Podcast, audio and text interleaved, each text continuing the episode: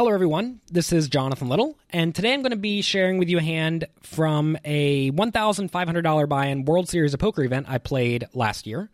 Um, this is a pretty interesting hand because I flop a very good hand, but it ends up not running out so well. And this is a figuring out when you should be going for value and when you shouldn't is a skill you must master if you want to get good at poker. And I recognize a lot of my students were making fundamental errors in a lot of spots, but very particularly on the flop recently. So I decided to make a short ebook to help them out. It's called 10 Flop Decisions from Instapoker Coach. And in this short ebook, I go through 10 flop situations that I see people mess up on a regular basis. And if you think that you may be making these errors, definitely check out the book. The book is only 99 cents. It is a short book, it's only 35 pages or so, but it goes through 10 flop decisions that you need to know the right answer to pretty much like the back of your hand if you're going to be playing poker at a high level. So definitely check it out. You can get your copy at jonathanlittlepoker.com slash instapoker. That is I-N-S-T-A-P-O-K-E-R. So like I said, this hand is from a $1,500 buy-in World Series of Poker event. I have 6-5 of diamonds on the button. A player from middle position raises to 250, a straightforward guy.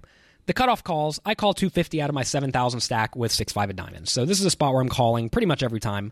You could re raise, but especially at the World Series of Poker against more amateur competition than I typically play against in the higher stakes games at various tournament stops, I'm very inclined just to call and see what develops. All right, so the flop comes 987. I flop a straight. Two spades, one diamond. I have 6 5 of diamonds. The big blind checks.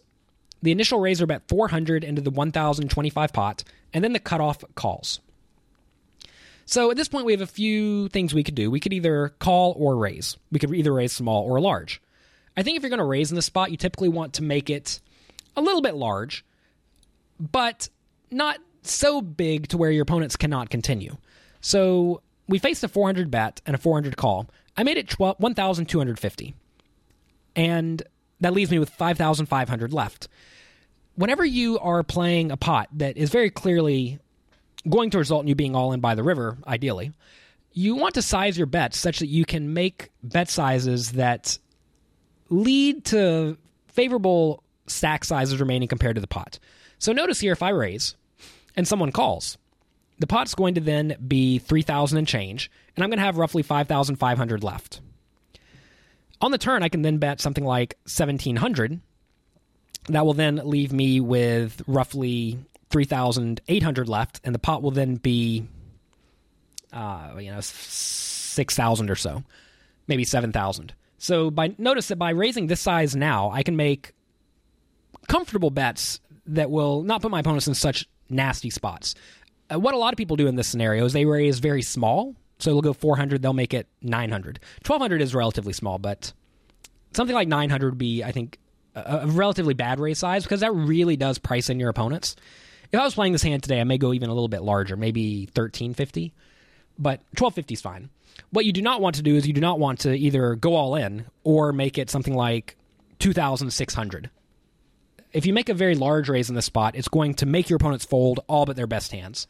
And if you decide to get it in against all but their best hands, your bad end of the straight very rarely is in amazing shape. But if you make it small, people will continue with hand like ace nine that's drawing dead. So anyway, big blind folds.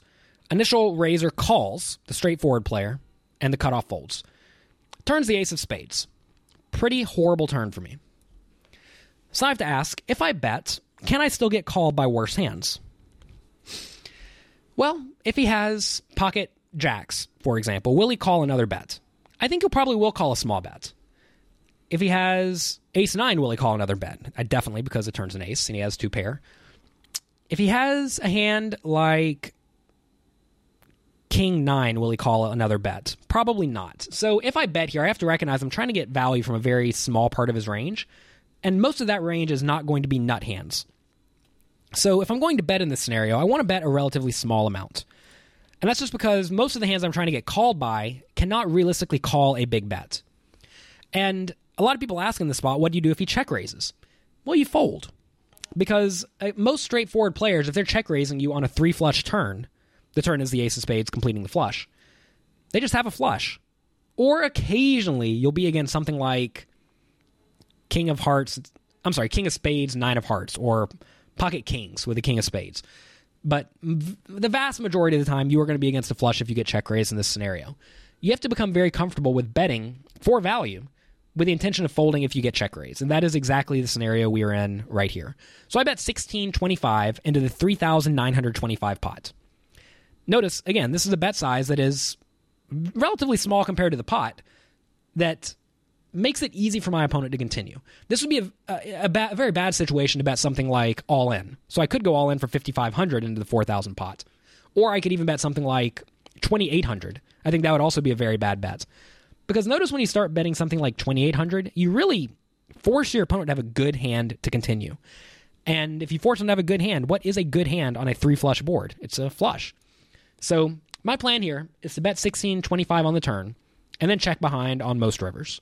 I have to recognize I'm not going to get three streets of value here very often. River's a seven of clubs, pairing the board, particularly bad card. My opponent checks, I just check behind, and we win. He actually had Jack of Diamonds, Jack of Hearts. So, what could this player have done differently?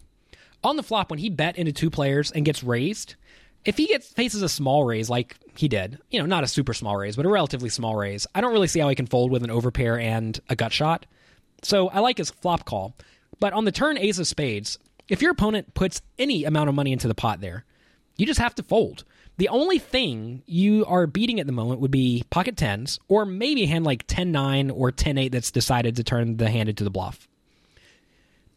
This is just a tough spot for pocket jacks that I think my opponent should have folded on the turn. Whenever you're calling a flop raise with a effectively a bluff catcher, you have to realize pocket jacks is a bluff catcher here because my raising range is very good draws and nut hands. You're beating the draws, which are the bluffs, and you are losing to the nut hands. When the turn completes a lot of those draws, like the ace of spades does, your hand's garbage and you have to get out of the way, even if your opponent does give you a very good price. So, my opponent probably should have lost 1,625 fewer chips in this pot. But, fortunately for me, he did not. So that's going to be it for this episode of Weekly Poker Hand. Make sure you follow me on Twitter at Jonathan Little, J O N A T H A N L I T T L E. There I post whenever I post a new um, weekly poker hand, and I also make sure I let you all know about my blog posts that come out each week where I talk about something on my mind, usually something educational that can hopefully help you better your poker game. So thank you very much for being here with me today. I appreciate it. Be sure to check back next time.